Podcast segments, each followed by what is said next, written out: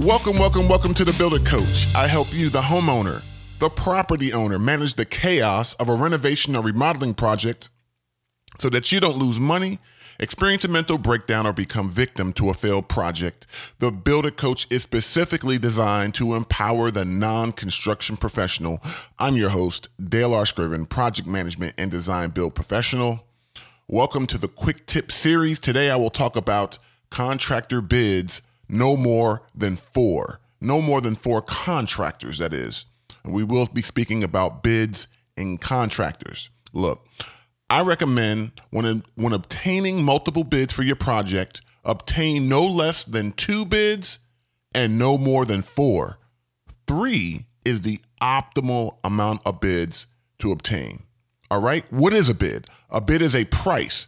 A contractor looks at your plans, your specifications, your scope of work and gives you a price to perform that work, that work that is identified on your plans, specifications, or scope of work. Write this down. This is very important.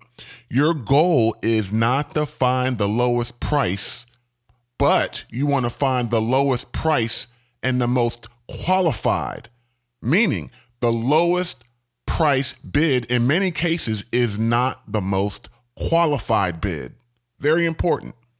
When you consider any scope changes, exclusions, project schedule, the time to do your project, the contractor overhead costs, etc., you may find that the contractor who has the lowest cost may be delivering a project with less overall value.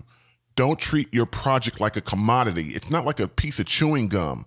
Um, contractors aren't equal. You want to find a good contractor. Again, the lowest price, the lowest bid is not necessarily the most qualified bid. Now let's talk about two bids. Two bids allows you to compare two prices of two qualified contractors, hopefully. Um, more on what I mean by qualified in a second. But the second bid offers you verification and a comparison to the other bid. If you follow the rule outlining your bid based on the work being performed, having two bids can be beneficial. That being said, obtaining three bids is better. All right. So we have two bids. Now we're going to go to three bids. Three bids allows you to hone in if all the contractors see the project in a similar manner. When you compare the labor and material numbers from three contractors, you are more likely to be able to identify any anomalies or strange numbers. For instance, if a contractor gives you a price of $5,000 to install your sidewalk, and contractor B gives you a price of $5,100, and then contractor C gives you a price of 3,000, you have something to consider and discuss with the contractors. Are contractors A and B, again, those are, that's the contractors that gave you the price of $5,000 $5,100, are they charging too much or is contractor C who gave you the price of 3000 undercharging because that contractor didn't read the project requirements and ultimately ultimately plans to give you a sidewalk of lesser quality. Meaning, yeah, a lot of people see that $3,000 for the sidewalk, ooh, I'm gonna save a lot of money.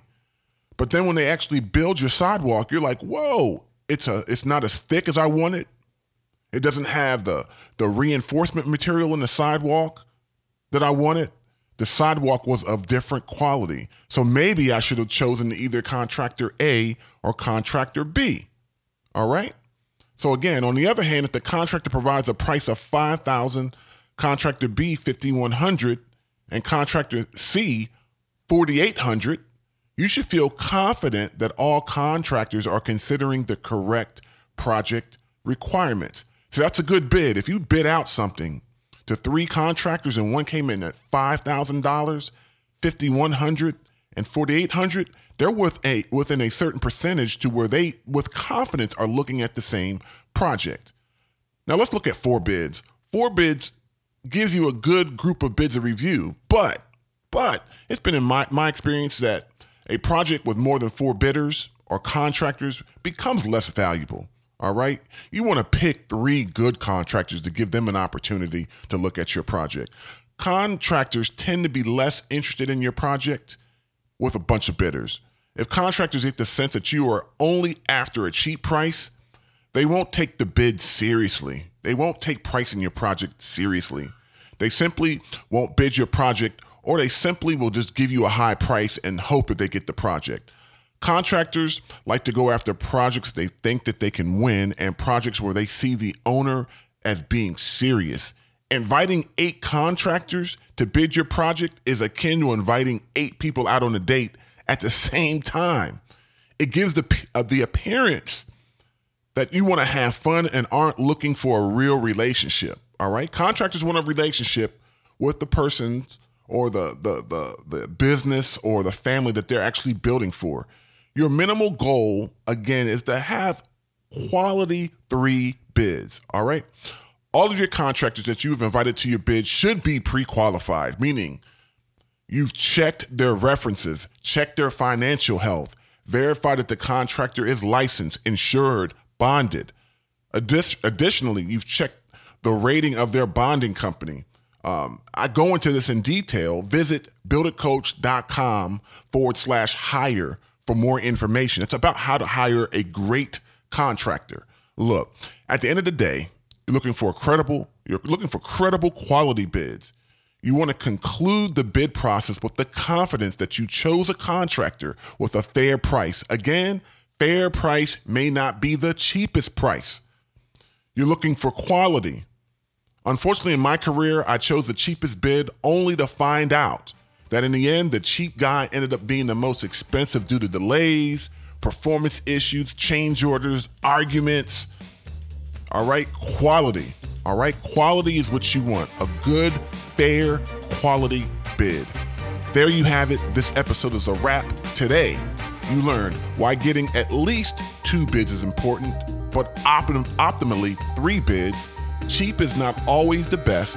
And we also learned insights on how to analyze bids for completeness, completeness and competitiveness. All right?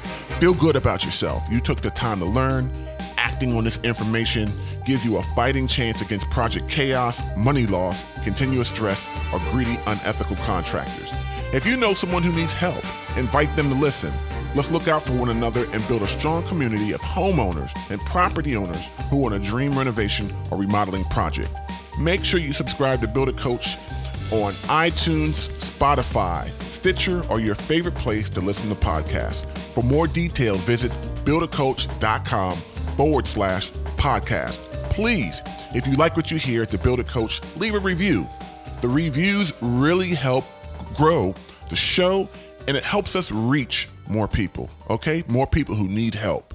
Until next time, may your dream renovation project become a reality. Please understand that every construction project is unique. Therefore, the lessons, teachings, and principles expressed in this podcast need to be tailored to your individual project. Any advice or information expressed in this podcast is intended to inform, educate, and teach. All advice and information is based on experience, research, and opinion.